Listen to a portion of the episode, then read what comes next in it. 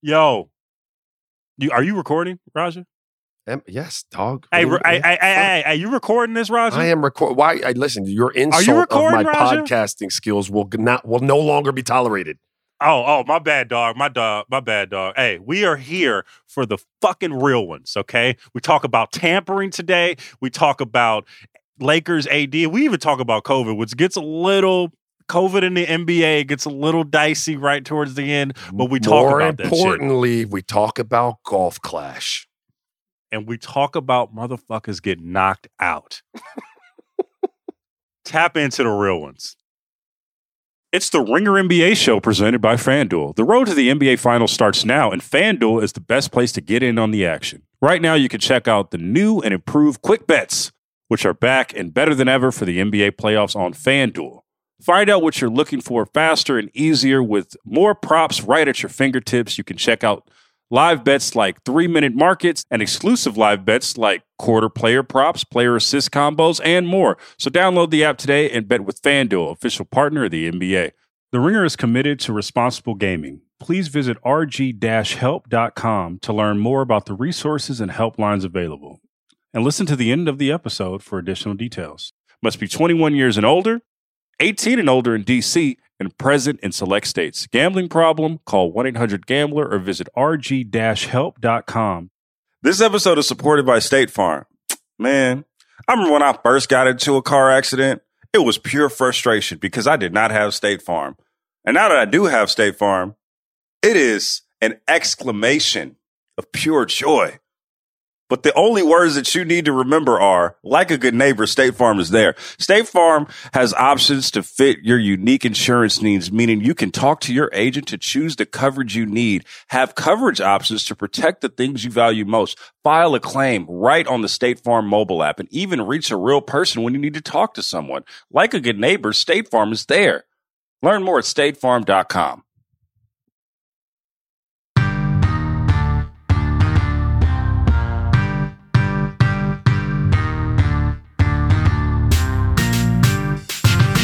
What's poppin' to all my real ones out there?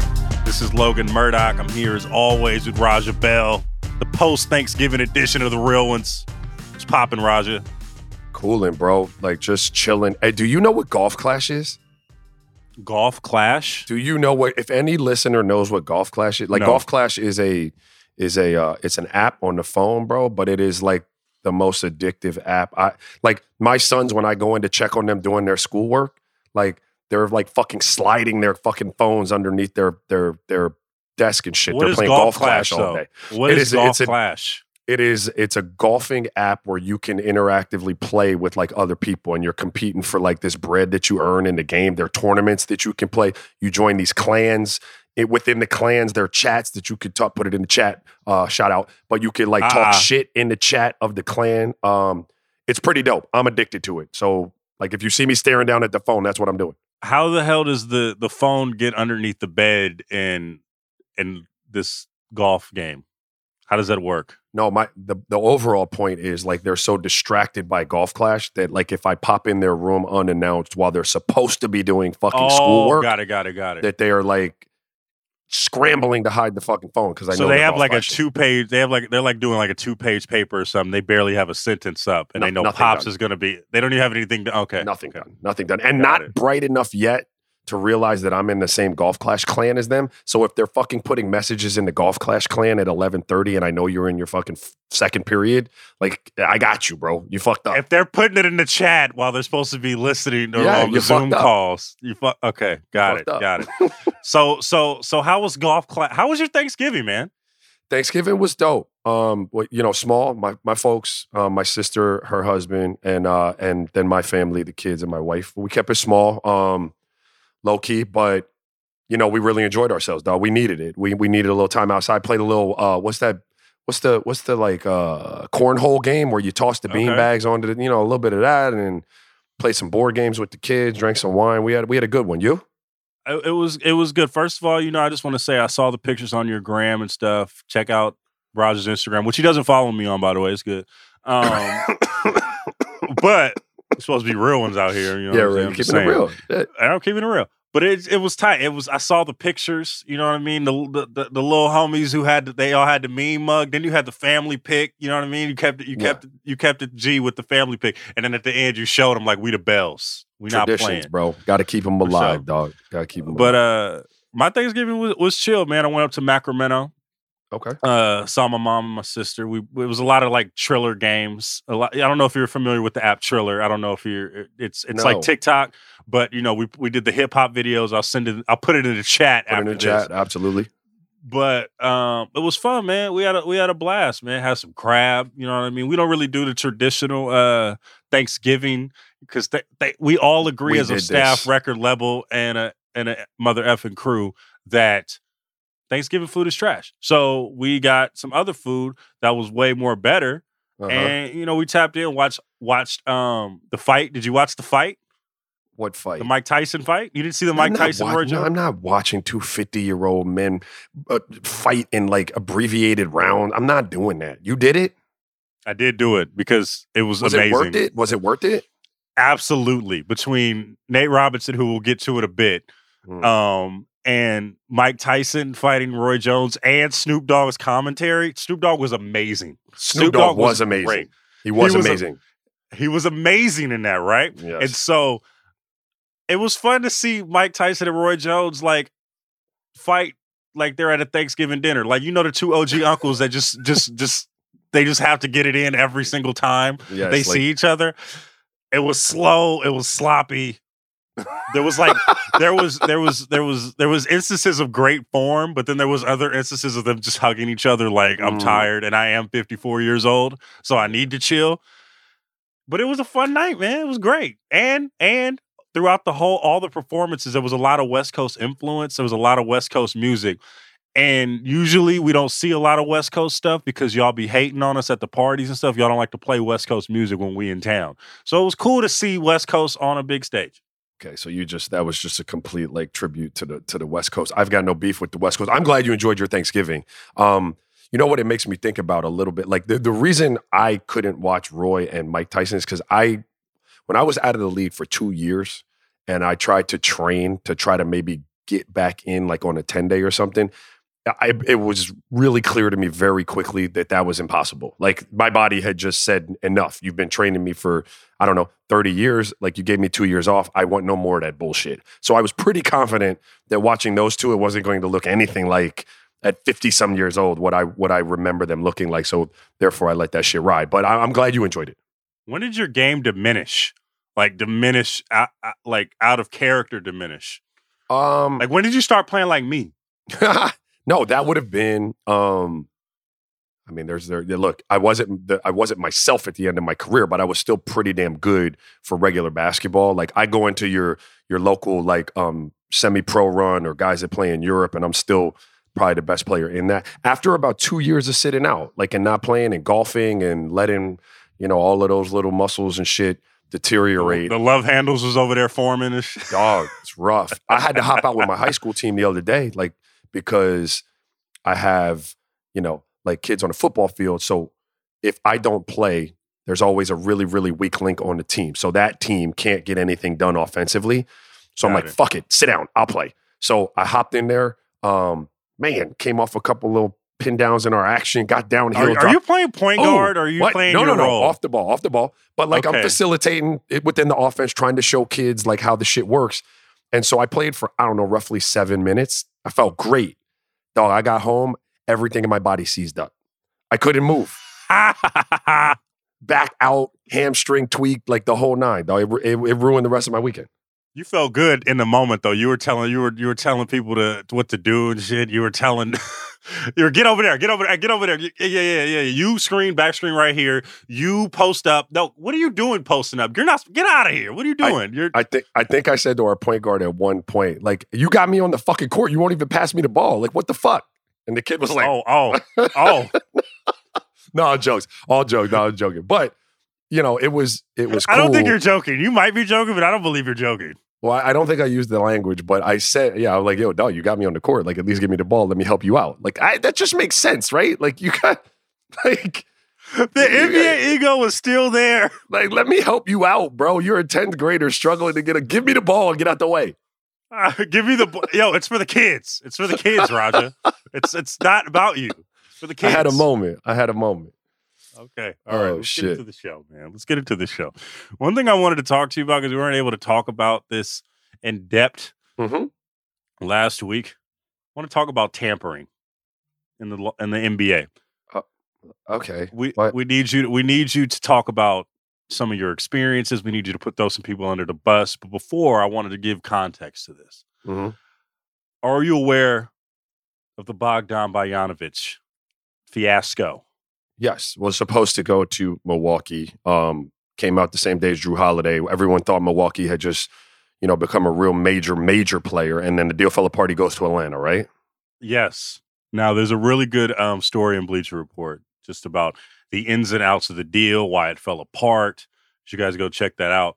But the real thing, that the issue of this is the tampering aspect of it, because according to this article in Bleacher Report, Bogdan Bogdanovic has been in contact or was in contact with Giannis throughout the process, and beforehand, Giannis really wanted Bogdanovic to come to the team and wanted him to play for the Milwaukee Bucks. And this isn't uncommon from what we've seen, right? But the league was looking into tampering for this particular deal, and it nixed the deal. And now, instead of going and getting Giannis's wishes, the league has, in essence, made him go to Atlanta. He got a bag to go to Atlanta. But it goes to an overall point of my next question, which is, how much is tampering prevalent among players during the season and beyond? It's super prevalent. It's more the norm than it's not. Look, my initial thought is, like, my genuine reaction is, like, why the fuck would the league be, worried about this particular case of tampering when it's known to be happening all over the place, right? And then my next thought is, how bad did you have to fuck up if you were Milwaukee and Giannis and said parties to get the league to actually do something about it? Because it is one of those rules where it's understood that it's happening. The NBA knows it's happening. They don't want to have to do anything about it. So it's like, look, don't rub that shit in my face. Don't make it obvious to the point where anybody can figure out. How obvious is it that there's tampering, Raja? Because, I know my instance, but, like, you are a player. And it's more so the players that where it's basically free game for tampering. Steve Nash, when I was in Utah, like, the first time I played in Utah and I wound up going to Phoenix, like, Steve Nash was a friend of mine. I played with Steve in Dallas. Like, I knew from, I don't know, midway through the season or right after the All-Star break that, there was going to be mutual interest there. Do you know what I'm saying? Like, that in and of itself is tampering. Like, I didn't have a deal worked out or anything. Like, I didn't know to the extent, but you can't safeguard against that if you're the NBA. I have relationships with Logan because I was on, a team with Logan. Then I go to another team. If I'm a free agent, Logan and I are still communicating. Like, if we're talking about me potentially coming back to that team, that's tampering. It happens every day. You can't safeguard against it if you're league. So again, my next thought, and probably the prevailing thought, would be, how bad did you fuck it up if you were Milwaukee and Giannis that the league had to step in and nix the deal? Like, because it happens all the time. Well, there was a in this article, it's conflicting even within the article. Some executives, according to this Bleacher Report article, were saying that Bucks executives were kind of throwing it in everyone's face that, like, yeah, we had a hell of an offseason, during one of the conference calls to get the deal done. And Other people said, no, we didn't see that. But to even have that notion that we're throwing it in your faces, that, that's a problem, right? That people don't want to hear that. You just answered my question, then. That's what you did. You rubbed it in people's faces. Like, yeah, there has to be something, right, Logan, is what I'm saying. Like, everyone knows there's tampering. You tampered yesterday. I tampered today. Sasha's tampering tomorrow. We all understand it's happening. Why are you over here snitching, bro? Why are you snitching? Because you rubbed it in my face on a conference call and told me, like, you were doing it. It has to rise to a level like that for someone to care. But also, like, it's funny that in a league where, remember we talk about the Chris Paul deal, right? and the backlash that that got. Reportedly, Cavs owner Dan Gilbert was pissed about that deal, and there was this, you know, we just got out of a lockout where people, where owners were like, no, we can't, we don't want these guys going to these big market teams, right? We don't want these big time guys to go to these big market teams. And this is a transaction that helps out a quote unquote small market team, right? Mm-hmm. And I think it's a bit of irony that they get punished for something that usually is thought of as helping these big market teams in the Miami and like the LA and the New York and all these cities that want to do. Why? I don't know, man. If the ownership is like, we want to put things to small market teams, it feels like I don't buy that from these owners. I feel like now it's more about ego, right? Like, well, nah, man, I don't want that to happen if it's not happening for my team. That's what it's always been about. That the only people bitching about small markets are the small market owners. It's got nothing to do with like the fan base. It's got to do with like their pockets and their ability to put forth like a championship level team, right? That's what it, I mean, it's all about me. Like those owners, look, yeah. I know a lot of fucking owners in the NBA. All of them are like super successful at whatever business it was that they made all their money in before they became owners. And most of them are very egocentric dudes who feel like, and super ultra competitive. So yeah, that's man, that's how they got all the money they got. That's how they got it. And so yes, they are. It does become about me, and whether if I'm not getting the star, like I don't like the way that shit is working out all the time. Do you know what I mean? Okay, but on the flip side of that coin, Raja, is that real? The big market allure for players, is that real? Sure, but it's look. There's something to living. Look, would you rather go? Are you gonna like? I think sometimes it's real, but I think also in other times it's for the best opportunity to win a chip in a lot of ways. It's shifted, Logan, right? Like, because now with the money that people are making, you can play in a smaller market and have a crib in LA and New York and Miami if you want one. To go, like you could traverse like the globe in the off season and live in your places because the money is so good. So it's not as imperative to play. And you're not home as much. You're not home as much as people think you are. Right? When you say like I live in Oklahoma City, I play for Oklahoma City. You're not home that much. No, you're on the road most of that year, and you're in the gym. Like it's not a big deal. It was though. Like there was a time where you know people wanted to live in LA and people wanted to live in New York and Miami and those bigger cities, you know, held a little bit of weight in terms of where you wanted to play. But I think now guys are looking for the best opportunity to win. The money is so good where, you know, it outweighs that and you're able to have cribs in where you want to live anyway. And I've told the story before in terms of tampering, just to get back to that. Like, you know, the last time I was a free agent and I was finishing up with Golden State, I was using, I told you on one of the last pods, those pre-games as like my workout routines to audition for teams to let them know I was healthy. Like my agent had been contacted by 5 or 6 teams having seen me work out prior to a game saying that they'd have interest that summer. Like again, that's tampering, bro. Like you know what I mean? Like you're legally not supposed to do that, but it happens all the time.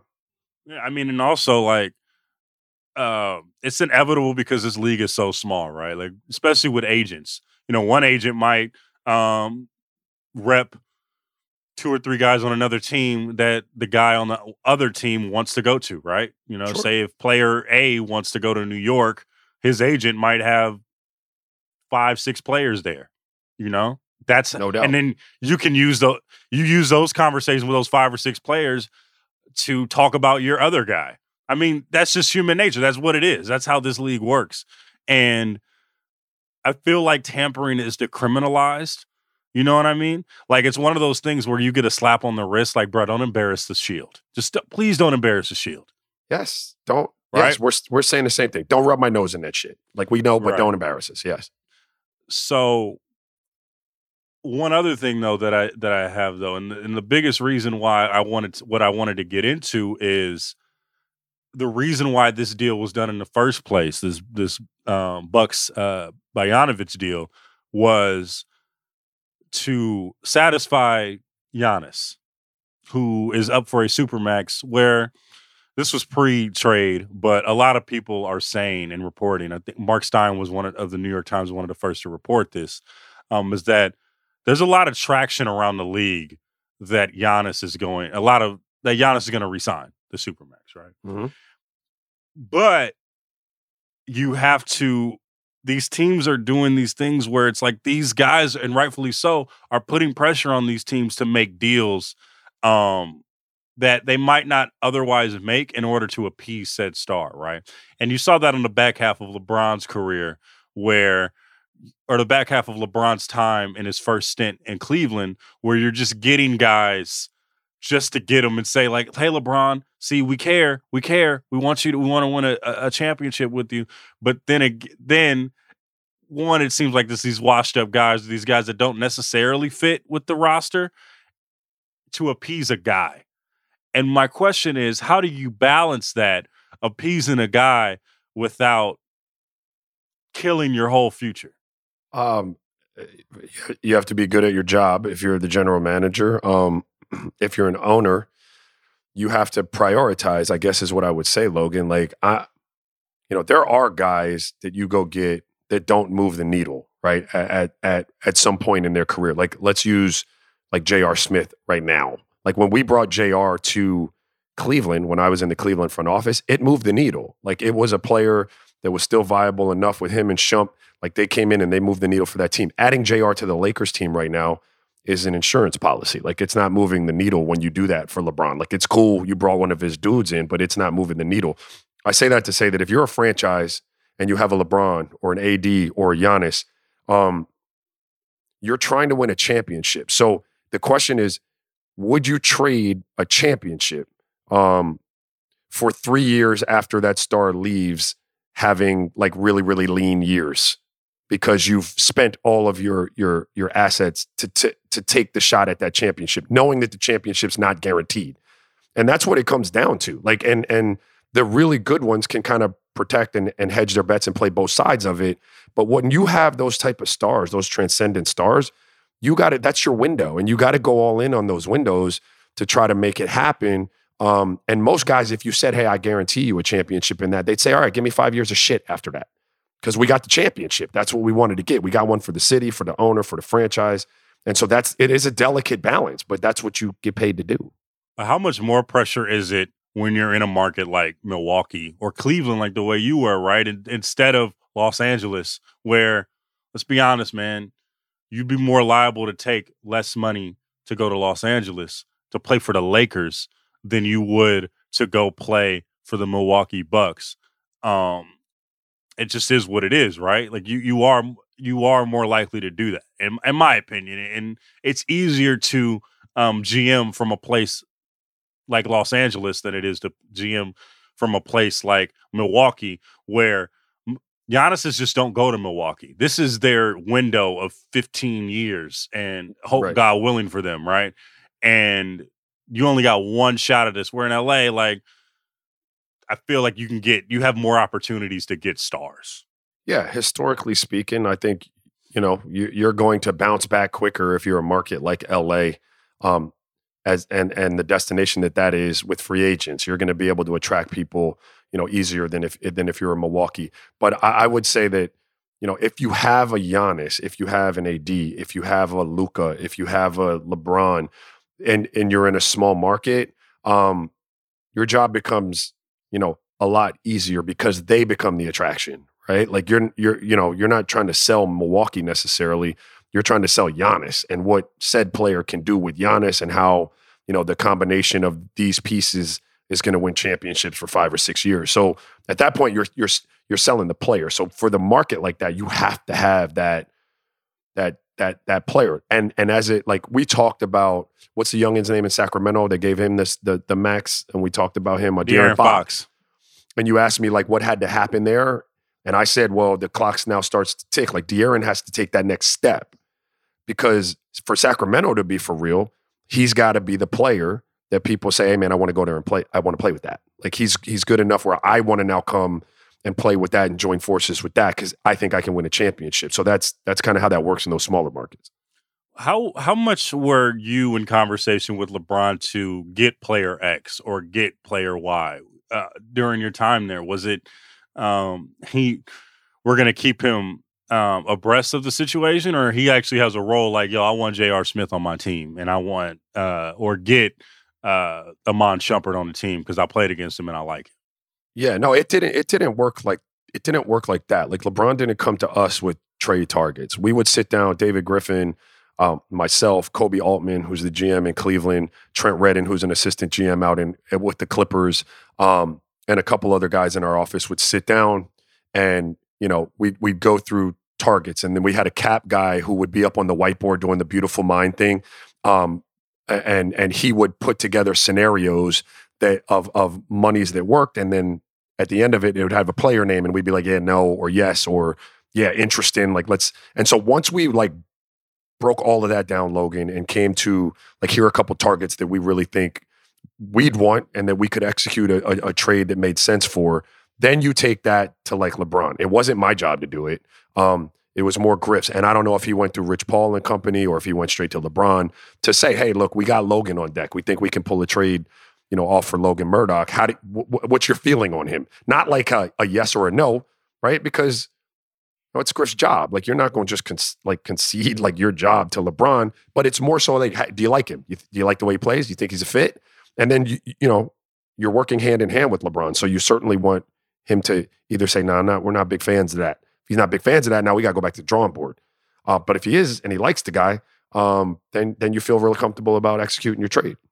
So LeBron had influence in that way though, right? His voice meant a lot. Yeah.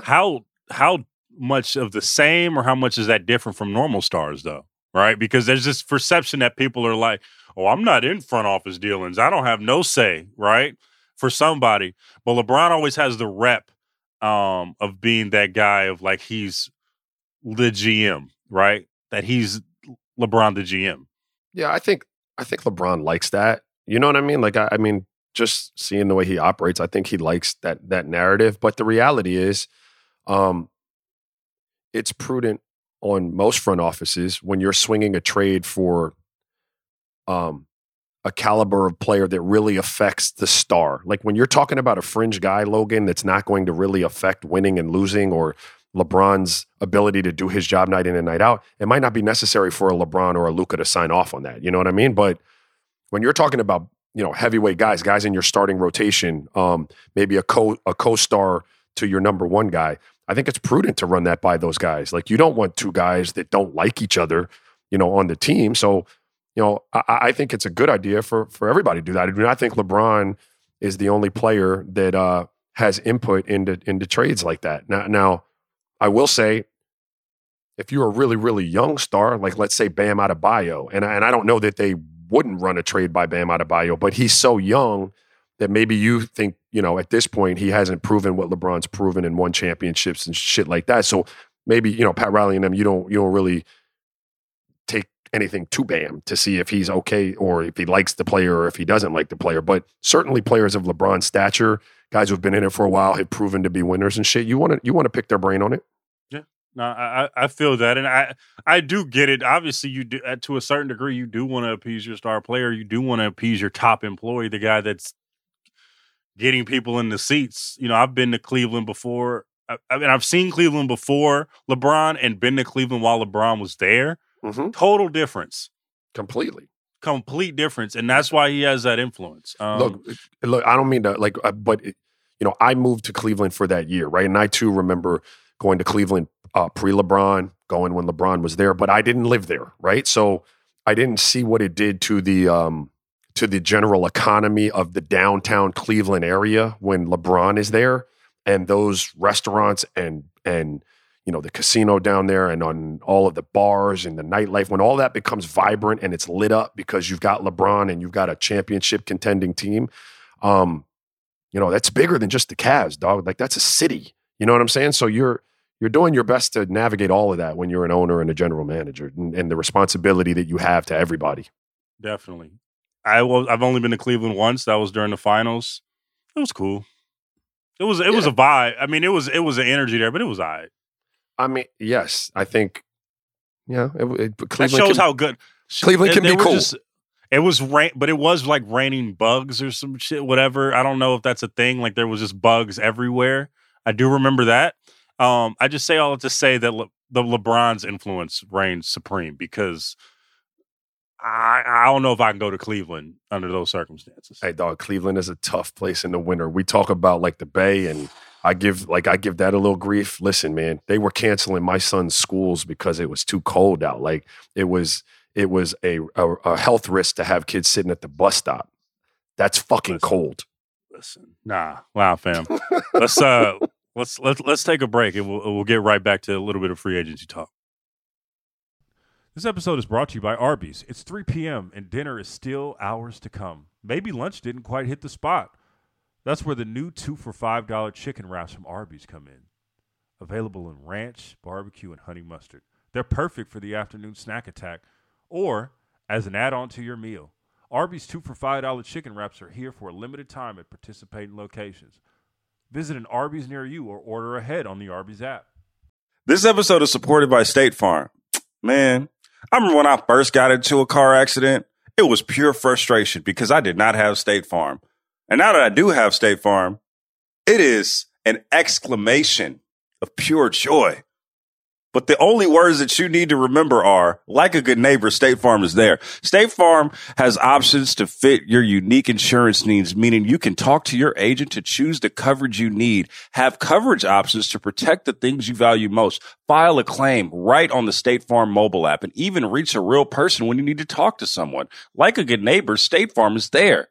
Learn more at statefarm.com. This episode is brought to you by Visible Wireless. Want a wireless provider that always brings its A game? Switch to Visible, the wireless company that makes wireless visible. Get a one-line plan with unlimited 5G data powered by Verizon as low as $25 a month, every month, taxes and fees included. And as if that wasn't already a huge win, you could use promo code RINGER20 to receive $20 off your first month. Just for listening to us talk about basketball. Not bad, right? You don't need more than one line of wireless to save. Just switch to Visible at Visible.com and use promo code RINGER20 for data management practices and additional terms. Visit Visible.com. The Visible monthly rate is $25 per month. And we're back. I want to talk a little bit about LeBron and AD. Now, we were doing a little, during the break, we were talking a little bit. You were saying that this is tampering. That there is tampering in there when you talk about LeBron and AD. I have no beef with it, but like the whole situation is tampering. The whole thing. How did you feel about the AD trade rollout 2 seasons ago when it was like, you know, it was perfect. It was mwah, how he came through how he came through for a road trip in LA. First it started with Chris Haynes reports that the two had dinner. Mm-hmm. Oh, right. And then Dave McMenamin is a friend of the show. Dave McMenamin just asks LeBron, "Hey man, what do you think about Anthony Davis?"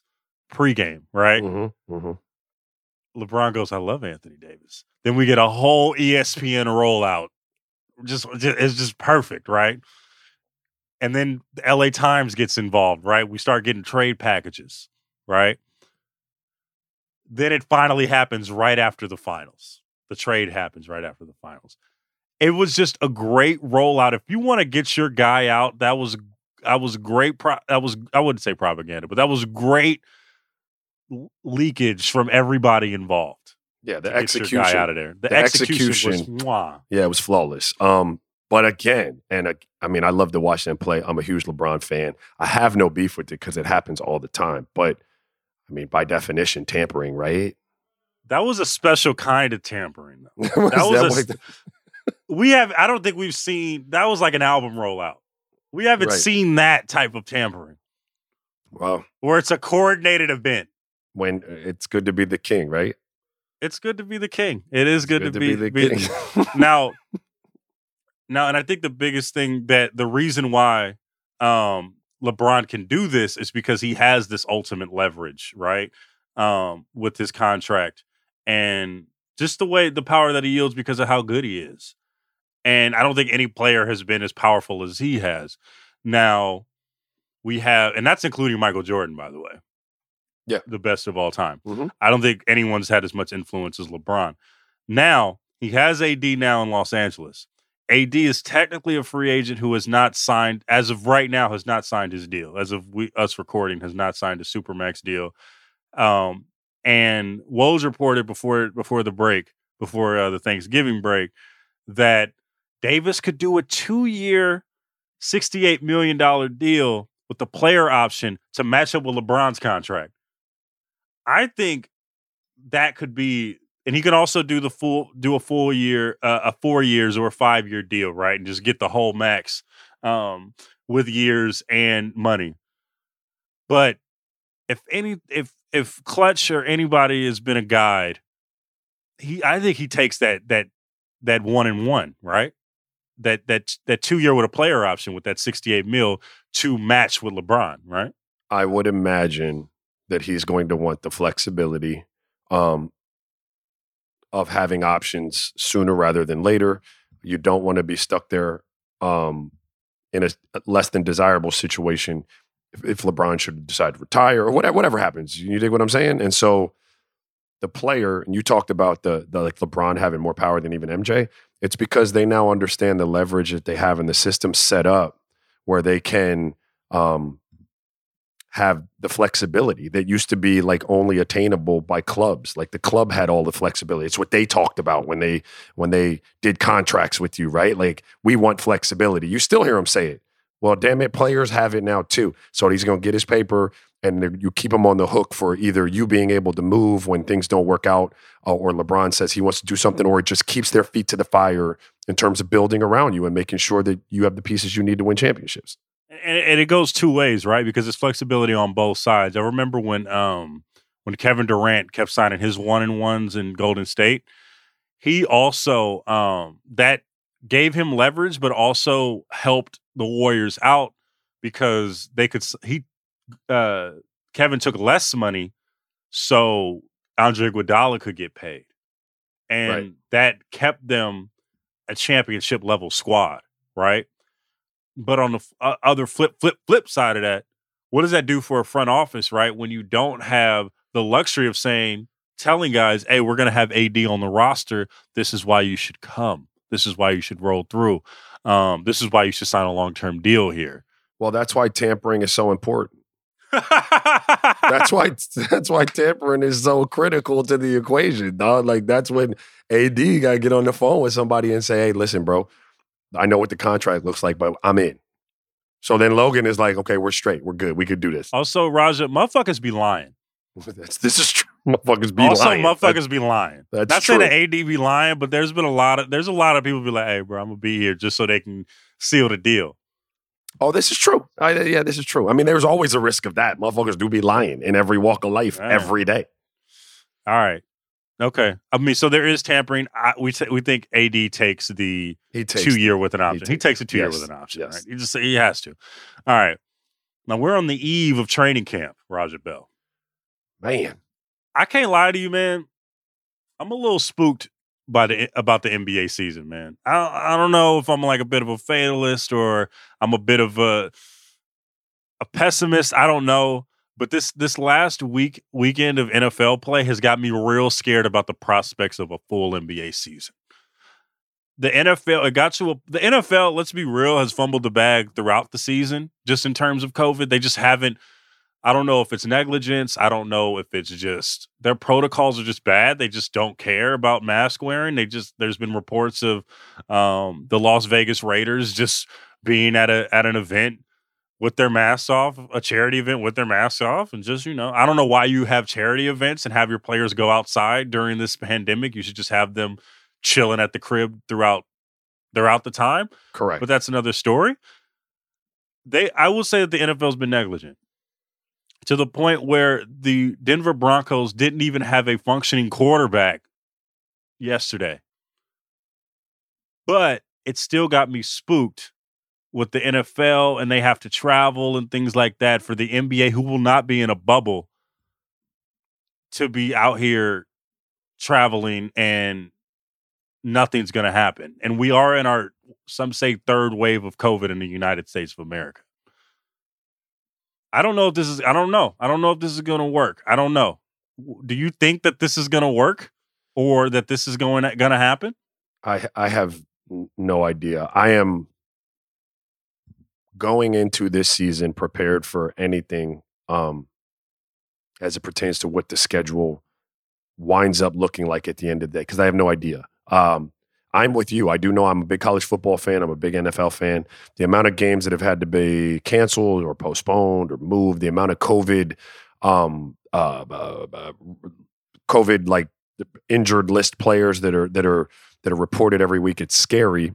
And the NBA just has to know, like, and the fan has to know that if you're going to be playing games outside of a bubble, and guys are going to be going home to whatever they do at home and on their own, like, kind of merit to stay out of the streets or to stay out of places where they could potentially, you know, contract it, that you're going to have guys missing, and there are going to be teams that come up with COVID, you know, outbreaks, and things are going to have to be shuffled at the last minute. I'm imagining the NBA's baked all of this into the equation, so there's flexibility there.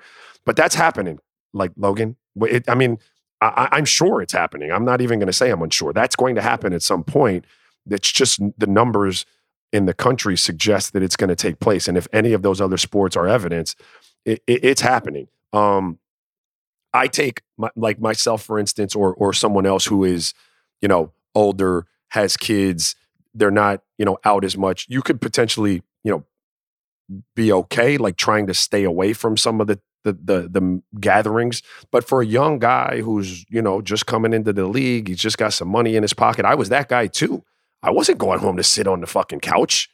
You know what I'm saying? Like, I didn't have anybody sitting on the couch with me. Like, I'm lonely, bro. I want to get into some shit. You got to know the guys are going to do that. And so, you know, you're going to have outbreaks. And it's bigger than just the league and the NBA and things like that. We have the way, you know, masks and shutdowns have been politicized. It's hard to really have a universal plan as a nation, right? Like, you go to Georgia, like, a team's going to go to Atlanta.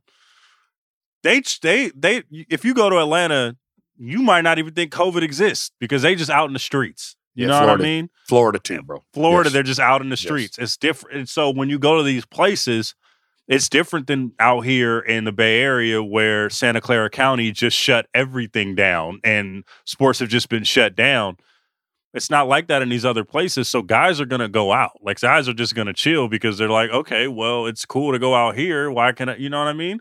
Right. And then you have a situation where guys are just going out and being negligent. And that's, and I can't blame them. There's no right answer to this because on one hand, people have families. You got to pay for this stuff. You know what I mean? This is a business entity. But on the other hand, it's not great taste. It's not a great look when we're in the third wave of COVID. We're having the most cases per day that we've ever had. And most scientists are saying you need to stay your ass in the house and not fly during this pandemic because that's how these super spreader events happen. When you have people from other parts of the country coming to other parts of the country, they're not quarantining, they're not doing these things. And then you have a league who is like, well, we're gonna do it. We have, yeah. You know what I mean. We're gonna play. We're gonna do it. Sorry, there's no great answer to this, Raja. There's no great answer. You know, I'm thinking of when you talk about the flying. NBA flying is different, obviously, than your average, you know, commercial flight. But having said that, you've got a lot of people on NBA planes that aren't part of the team, right? Like you've got media members and you know, your play-by-play guy, and you know, your you know, there are people on that plane that aren't part of that basketball team, which is exposure in and of itself. So like, I don't know all of the protocols that they put in place, like, let alone the you know, the flight attendants and so on and so forth. It's just going to be really interesting. I know this. I have two, you know, I have two boys that are playing sports right now, right? We've let them play football. We didn't play forever, Logan, but we've let them play football. They play in a mask and a visor the entire game. My one son's a receiver, so he wears gloves. They're never allowed to take their mouthpiece out. They're never allowed to take their mask off. and they wear their helmet the entire game. Like that's the way they play. And we feel pretty good about that, right? Like no one else is wearing a mask or anything like that. Some kids have on visors, but our kids are really the only ones that I've seen play like that. So I took my older son, he was going to play on my team, my basketball team. And I'm getting to a point, but like we took him in the gym the first night. He had his mask on. He plays basketball, you know, for the whole game with his mask on. Like it's not a problem for him because he's conditioned to do it. But no one else has a mask on, and basketball is so much more personal and in your space than football is. And that sounds really weird to people because they're like, well, fuck, you're getting tackled and all of that in football. But basketball is a face-to-face interaction on every play. Do you know what I'm saying? You're breathing in someone's face. You know, there's spitlets all over the place. And so I was telling my wife, and we thought about it, and we were like, you know what? Even if he masks up, he's not playing basketball because we can't like, there's no face shield there. There's nothing keeping the shit from getting on him that, you know, and it's all face-to-face interaction. And so as it pertains to the NBA, if you think like football breakouts are common, like trust me, basketball breakouts are going to be just as common, if not more, because it's much closer proximity for longer periods of time. What's it going to take for... I'm not saying that the league isn't taking it serious, but what's it going to take for us as a nation to take this serious? Is it going to take a prominent person to die from it? Or is it going to be like, like say if LeBron James gets it, not that he passes, but he has a really bad bout of COVID. You know, we both know people who had COVID. It varies in how it, you know, strikes people. Mm-hmm.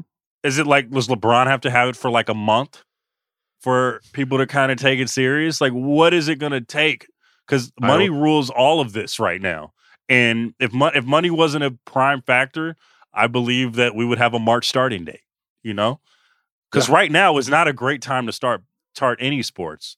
To answer your question, like in a simple, I think we're past that point. I don't think there's anything that can happen, Logan. I don't. I mean, it's aside from the you know, there being a national mandate for some of this that controls like the national picture. And I'm not advocating for it. I'm not on here to do that. I'm saying if without something like that, there's no control in this. The cat's out of the bag. Like people aren't shutting their shit down. And like you alluded to like Cali, like taking precautions and doing what they need to do. Well, Florida's not. Georgia's not. Like they're not doing that. So Texas is not. So you have to, there's gotta be some kind of national like movement to do something, or there's nothing you can do, dude. Like, I don't think LeBron getting it or someone of his stature getting it and it posing a real health risk and issue to them is going to change it either. Like, people are going to be like, oh, that's fucked up. And then they're going to be right back to business. You want to keep it a buck? Like, Kevin Durant got it. Yeah. And it was like, oh, damn, Kevin Durant got it. Well, Lamar Jackson got that shit right now. Like, yeah. You know, like, people are just keeping it moving. No matter how much, like, let's keep it real. This virus is serious. It's serious, man. Yeah. But I don't know if this is another conversation. I just don't know if we've taken it serious enough. And it's kind of disappointing to hear because I believe you in a lot of ways. It's like, no one's going to really be tripping off this virus. They're not. It would have been happened. Yep. Even when we didn't know about it, we didn't really trip off of it. Even when, like, Rudy Gobert shut it down, I was like, okay, we'll be back in 2 weeks, maybe a month. Don't trip. It's cool. Right. There just seems to be a real fatigue, which is crazy to say, like a real fatigue with the virus and the protocols and the measures that you have to take to keep yourself safe. And so I don't necessarily agree with it, but that's where I think we're at. I don't think you see people like giving too much of a damn. If they don't right now, there's nothing that's going to have them doing it in the near future. Point. That's my point. But yeah, it's really wild to even consider. And I want my basketball, but I'm just concerned. I'm just concerned. They should have bubbled up. Like, and I've talked to a lot of people in that bubble, and there was real sucked, mental health. Man. It sucked. Right. And I'm not just players. I've talked to referees, like Johnny Goebel's a friend of mine. I saw him at my former coach's, like, funeral. And I asked Johnny, because I was like, Johnny, what? Like, I got a lot of players' perspective, man. How was that? And he was, you know, his situation sounded worse than the player's situation because he couldn't have family people come right through. His was a shit show. He was really like, you could see on his face when I started asking him about it that it had taken a toll on him. So I don't mean to minimize that side of it, but if you wanted to pull it off, you've already shown that you could pull it off. Maybe Logan, go 60 games in in three separate 20-game bubbles where you go bubble for 20 games, like let them go home for a while. Raja, like, everyone clear quarantine, come back for 20 more games. But I know that's it's not going to happen. But that's the only way you can safeguard against what is inevitable now, which is, you know, like multiple teams like having COVID. Players are not going to do that. Players are not going to go into that bubble, bro. And I'm like, okay with that too. Like you have to make the choice, but that's the only way that you can safeguard against the derailing of seasons. That's it. And there's no, and that goes to my point. There's no real like right answer to this. I don't think it's gonna. I think it's just going to be people have COVID and we're going to deal with it. And I hope for the best, but I don't. Raja, man, I don't see this short of a vaccine. And even then, like, it's going to take a minute for a vaccine to come through. So, no doubt. Capitalism doesn't give a fuck about your health is basically all we're trying to say. You know what I mean? And I think we've seen that. Yeah, whew, that was a lot. Let's get into real ones. Yeah. Into our real one of the week, who exemplifies everything that we think in a real one. And that can be an organization, an entity, a person. Now, my real one of the week, this is going to be surprise you guys. My ruin of the week is none other than Nate Robinson. If for only any other reason that he has not gotten any wins in the last couple of days, and I just want to give him a win. He got knocked out on pay-per-view by another amateur, but he got knocked the fuck out. And I just want to give him a win that he has not gotten all weekend. So ruin of the week is Nate Robinson for taking a punch. God, dog, you stole mine. I'll go real one of the week, Nate Robinson also. And I'm going to go for another reason. It takes a lot of balls to hop up in that ring, amateur or not.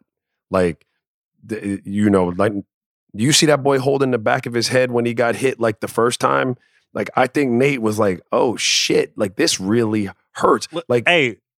Nate tried to fight him like it was just a brawl in the backyard. Like it was there was no form. There was nothing. Like, I'm sure he could beat somebody's ass. Like, I'm sure he got hands, right? Boxing is different than fighting. It's different, bro. It's different. Boxing is different than fighting. And here's why I'll give him real one of the week for number one, hopping into that ring. Also, number two, like, you know, Nate has been training really, really hard to play basketball. No one's given Nate an opportunity to come back and hoop, right? Nate switched gears on y'all and said, look, man, I can, you know, I'm going to try something else. That takes some courage and shit like that. And I believe, and I'm predicting it now, Nate goes back to the drawing board, the athlete that he is. He fucking realizes that he was underprepared and he starts really training.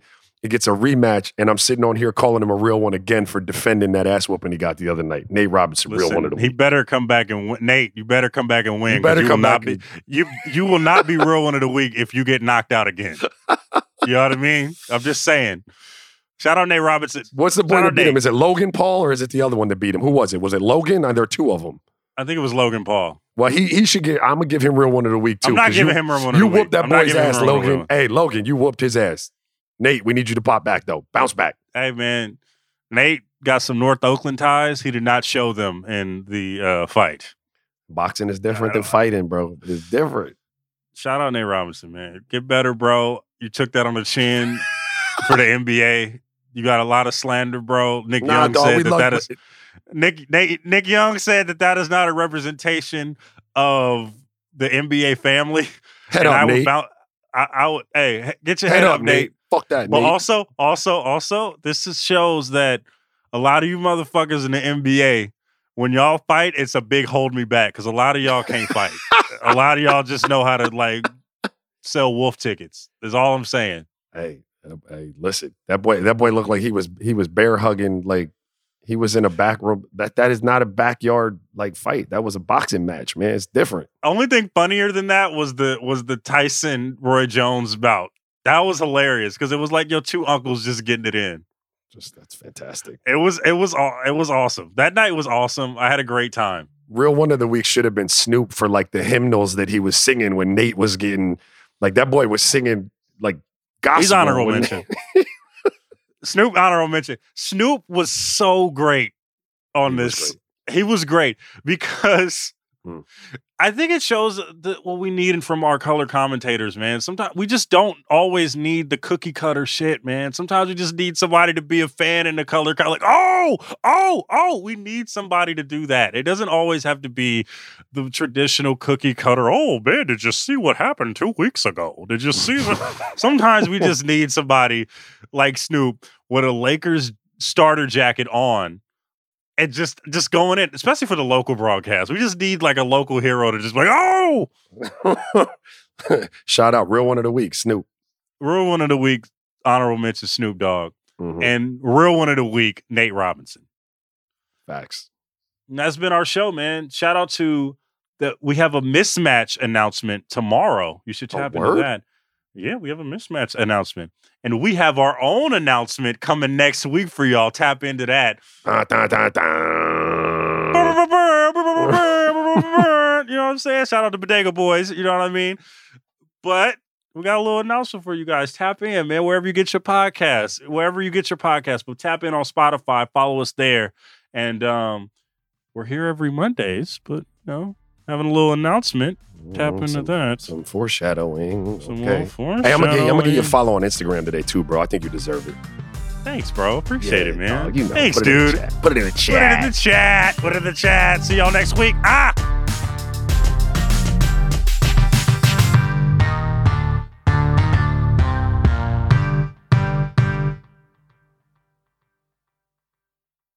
This episode is brought to you by Hotels.com. When I went on my last holiday to Cape Town, it was amazing. My friends were there, the weather was phenomenal, and most importantly, the food was fantastic.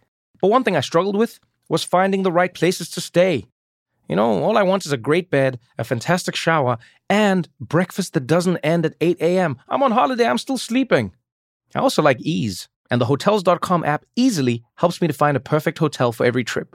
Whether you're looking for a family-friendly getaway or a relaxing spa weekend, on the Hotels.com app, you can compare up to 5 hotels side by side. Now, why would you want to do that? So you can see prices, amenities, and star ratings. And best of all, you don't have to switch back and forth between options. See? Ease. So, start planning your next getaway and find your perfect somewhere in the Hotels.com app today.